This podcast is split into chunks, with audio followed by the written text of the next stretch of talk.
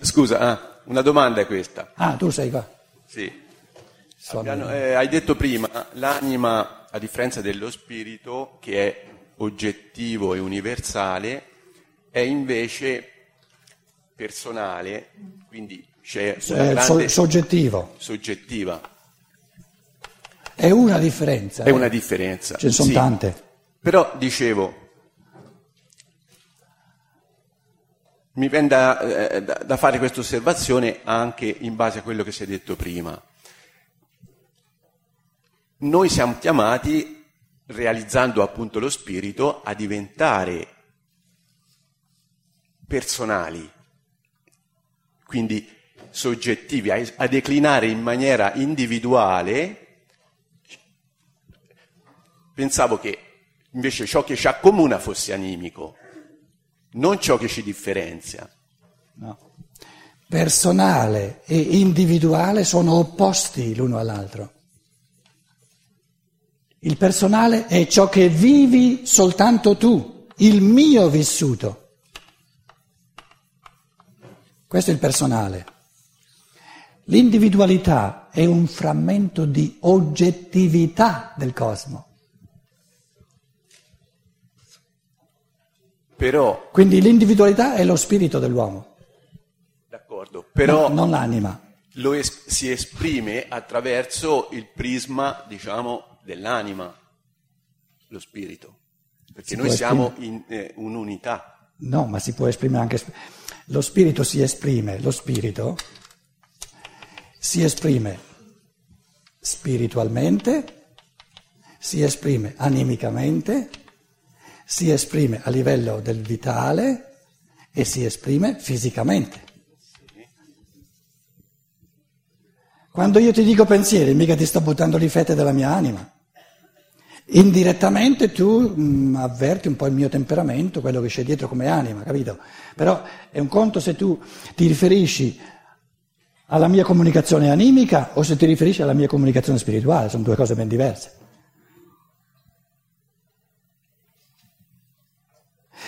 Il nostro amico che poi se n'è andato via, cosa ci diceva? Praticamente lui cosa ha detto? Tu, quello che tu racconti, professore, mi ha fatto arrabbiare. Ci ha detto la sua, la sua eco animica, va benissimo. Però quando lui dice no, è così per tutti, allora dico no, pian- andiamoci piano. Ecco, quindi un conto è la eh, soggettività, un conto l'individualità. Sì, è una polarità addirittura. Allora, adesso come, come, mh, diciamo, eh, complemento a questa riflessione, perché tu vuoi usarlo come strumento per, per lavorarci un pochino, no? Se no non serve a nulla. Ehm, giustamente, no? Se facciamo questa distinzione di principio tra personalità e individualità, allora diciamo che l'individualità è la realtà costante dell'uomo che si esprime in questa vita in una personalità, in quest'altra vita un'altra personalità, in questa vita un'altra personalità. Quindi la personalità è una delle tante espressioni di vita in vita dell'individualità. L'individualità è sempre la stessa, la personalità è una volta Elia, un'altra volta Giovanni il Battista, Battista, un'altra volta Novalis, ehm, Raffaello, un'altra volta ups, Novalis, il, po- il po- il poeta Novalis. È la stessa individualità o no? È lo stesso ti- tizio o no? È lo stesso spirito? È lo stesso spirito, è sempre, la stessa individualità, non la stessa personalità, non la stessa anima. Ora, a questi livelli mh, fondamentali, eh, mica di trigonometria, di scienza dello spirito, il linguaggio diventa tecnico. Non si può più usare personalità e individualità come se fosse la stessa cosa. Quindi c'è un modo, in ogni scienza bisogna decidersi a usare termini tecnici in un modo tecnico, se no si fa confusione. Allora, la scienza dello spirito dimostra di essere una scienza dello spirito perché fa delle distinzioni alle quali poi bisogna attenersi anche a livello di linguaggio, che altre matrici culturali che non sono scientifiche riguardo allo spirito non, non- non sanno fare. Perché finché una persona non sa distinguere tra questi due livelli in un modo pulito e, e chiaro, non ha neanche i minimi fondamenti di una scienza dello spirito. Ora, prendiamo la, la religione tradizionale, il cattolicesimo, questa differenza non la conosce, perché ha perso di vista praticamente la differenza fondamentale, di cui parlerò magari eh, stasera, domani, eh, tra anima e spirito. Non si può dire in una parola. Uno fuori mi ha detto, dimmi la differenza tra anima e spirito. Eh, eccola qua. Tanto è vero che il, la religione tradizionale ci dice l'uomo consta di corpo e anima. E lo spirito? Piazza pulita. Perché piazza pulita dello spirito? Sì, da un lato, e dall'altro quello è il risvolto spirituale. Il risvolto animico perché è, pericol- perché è pericoloso. Perché è pericoloso per l'animuccia degli altri che vogliono controllare. Quello è il risvolto psicolo- più psicologico. Il risvolto più spirituale è che soltanto avendo perso culturalmente la distinzione tra anima e spirito, l'individuo ha la possibilità di riconquistarsela liberamente. Però psicologicamente, animicamente, psicologicamente dobbiamo capire che l'emergenza dell'individuo fa paura a tutte le autorità costituite, a tutti i poteri costituiti. Si sentono minacciati, giustamente.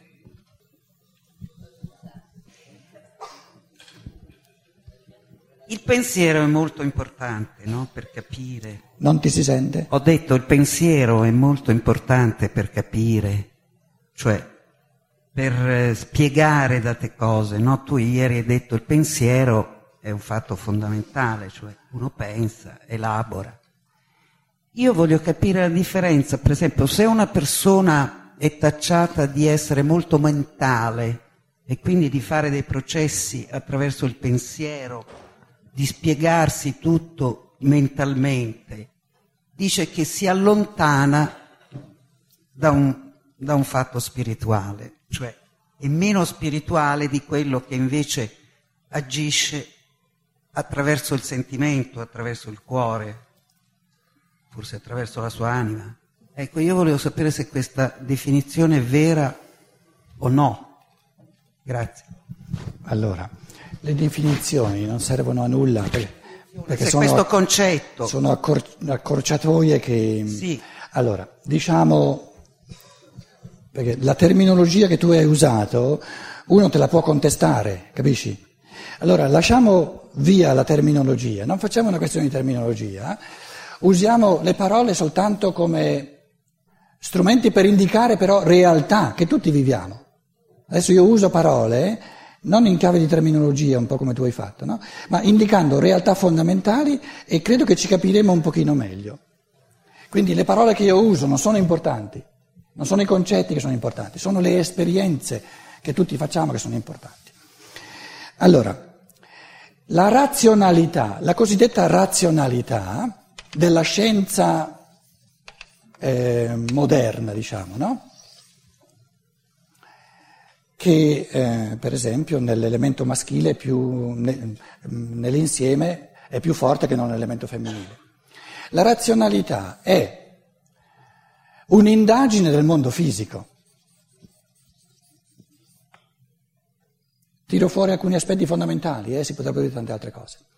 Questo modo di pensare razionale ha tutti i diritti di indagare il mondo fisico e trova nel mondo fisico eh, Ursache-Wirkung, cause e effetti e spiega gli effetti con le cause. È legittimo questo modo di procedere? Certo che è legittimo, per questo livello del mondo c'è. E dice, il tsunami è successo perché in base ai movimenti eh, tettonici, diciamo, delle, di queste sfalde enormi, si sono mosse un pochino, muovendosi loro si, muovono, si muove l'acqua e quindi eh, spiego l'effetto delle, delle enormi onde che poi hanno devastato eh, tanti, tante case, eccetera, ha ucciso tanti esseri umani, le cause sono i movimenti tellurici, delle falde soprattutto ai, ai, ai, ai punti di sutura no? dove si, si incontra. Il cuore, l'intuito del cuore, che si trova nell'insieme maggiormente nell'elemento femminile, dice, è un intuito, non, non, usa la stessa razionalità, perché dice vabbè, vabbè, però è un intuito del cuore che ti dice non mi basta, non mi basta. Tu mi spieghi come è avvenuto, il come, con la tua razionalità, mi descrivi anzi il come, ma che tu mi descriva come è avvenuto, non mi, non mi spiega ancora perché è avvenuto. Io cerco il perché. Se uno cerca il perché, dice, dice tavole non si muovono da sole. Avete mai visto voi tavole che si muovono da sole? Anche se sono 300, 400, 500 metri sotto l'acqua non si muovono da sole. Eccetto quando si è ubriachi eccetto quando si è ubriachi. Allora sembra che si muovano da sole, ma non si muovono da sole. Quindi tavole si muovono soltanto se qualcuno le muove. Allora il cuore intuisce, ci devono essere esseri spirituali, così come io sono un essere spirituale, decido di muovere questo tavolo, così ci devono essere degli esseri spirituali che sono all'origine di questi movimenti. Quindi non mi basta il come, cerco il perché. E il perché si riferisce a una decisione dello spirito di farlo, questo questo movimento.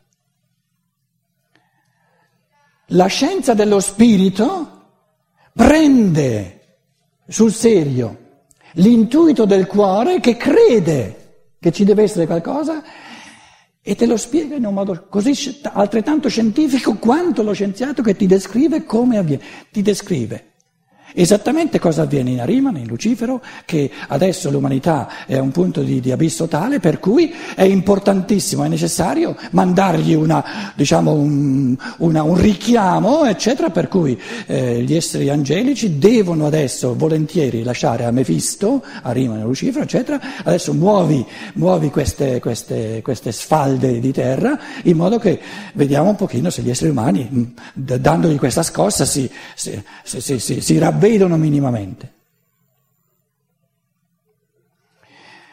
Supponiamo che lo scienziato razionale, che conosce soltanto il mondo materiale, dica, un pochino come i nostri amici, ma sono tutte baggianate.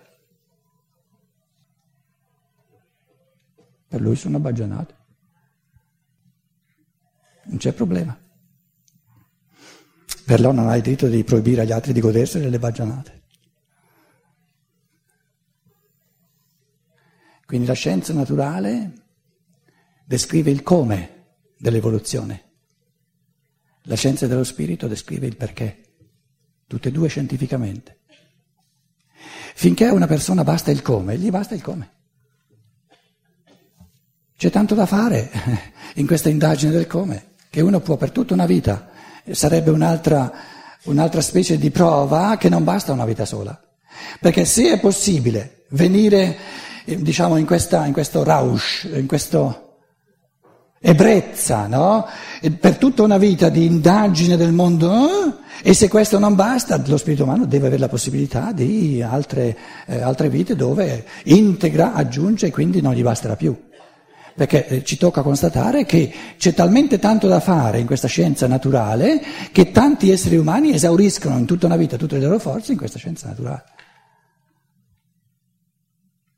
E la domanda diventa importante, se gli diamo la possibilità di ritornare e di non essere più soddisfatti, o se invece è, è finita lì la loro evoluzione. Fa parte dell'evoluzione che una generazione, una generazione sono 33 anni, eh, in un secolo sono tre generazioni di esseri umani, un, un altro aspetto no? in questa scienza, in questa razionalità. Una generazione, supponiamo, fa delle scoperte. Noi adesso viviamo nei tempi in cui nella microelettronica eh, vengono fatte delle scoperte. Supponiamo che c'è una generazione, generazione 1, che fa delle belle scoperte. Queste scoperte sono per generazione 1 fattori di entusiasmo, fattori di, di pienezza. La generazione successiva, generazione 2, tutto quello che questi qui hanno scoperto con gioia diventa fattore di noia. Perché? Perché c'è già. O scoprono loro qualcosa di nuovo, allora continua anche per loro questa parvenza di sufficienza che basti il mondo fisico.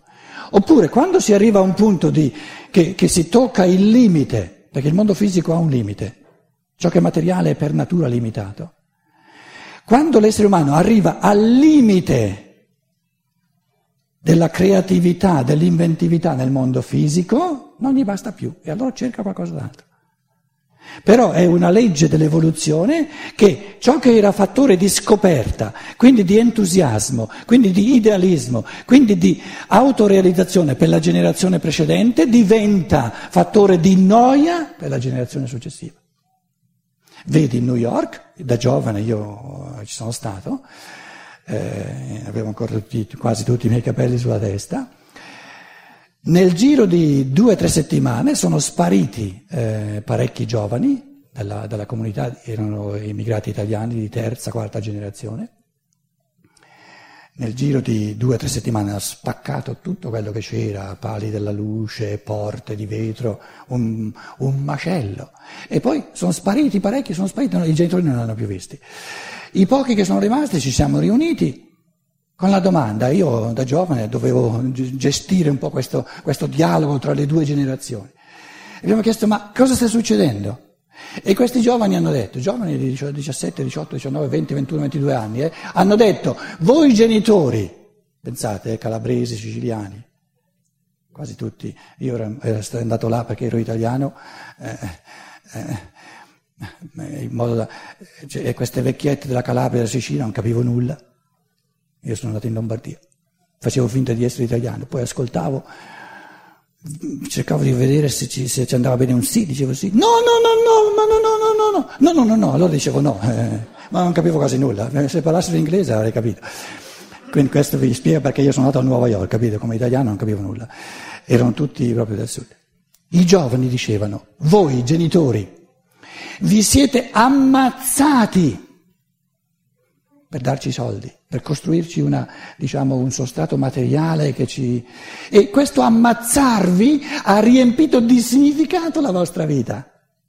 Fare soldi per voi è, è stato un elemento di conquista perché non ce li avevate, avevate. Per noi il soldo è noia,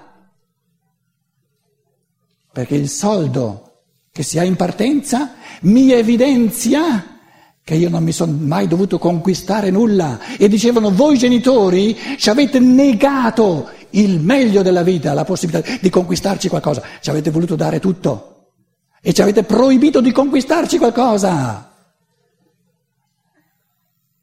Raccapricciante per, questi, per queste persone più anziane, se avessero capito. Si sono ammazzati per i loro figli per tutta una vita e la cosa più micidiale è che hanno dovuto constatare, hanno ammazzato i loro figli nell'anima e nello spirito. Questo è il materialismo. Quindi non ci illudiamo. Per una generazione che vive in questo entusiasmo di conquista anche a livello materiale, sì, cioè per lei basta perché c'è, t- c'è, tanto da fare, ma bisogna sapere che per la generazione successiva tutto ciò che ha conquistato la generazione 1 è un fattore di noia, è un fattore di, proprio di, di eh, addirittura di ritardo perché mi tira indietro, vuole, vuole impormisi e la, la generazione successiva vuole godere non ciò che c'è, ma ciò che si conquista. Nessun essere umano può godere ciò che c'è. L'essere umano è fatto per godere ciò che conquista. Questa è la legge dell'evoluzione. Conquistiamoci un buon pranzo e poi eh, ci rivediamo questo pomeriggio. Grazie.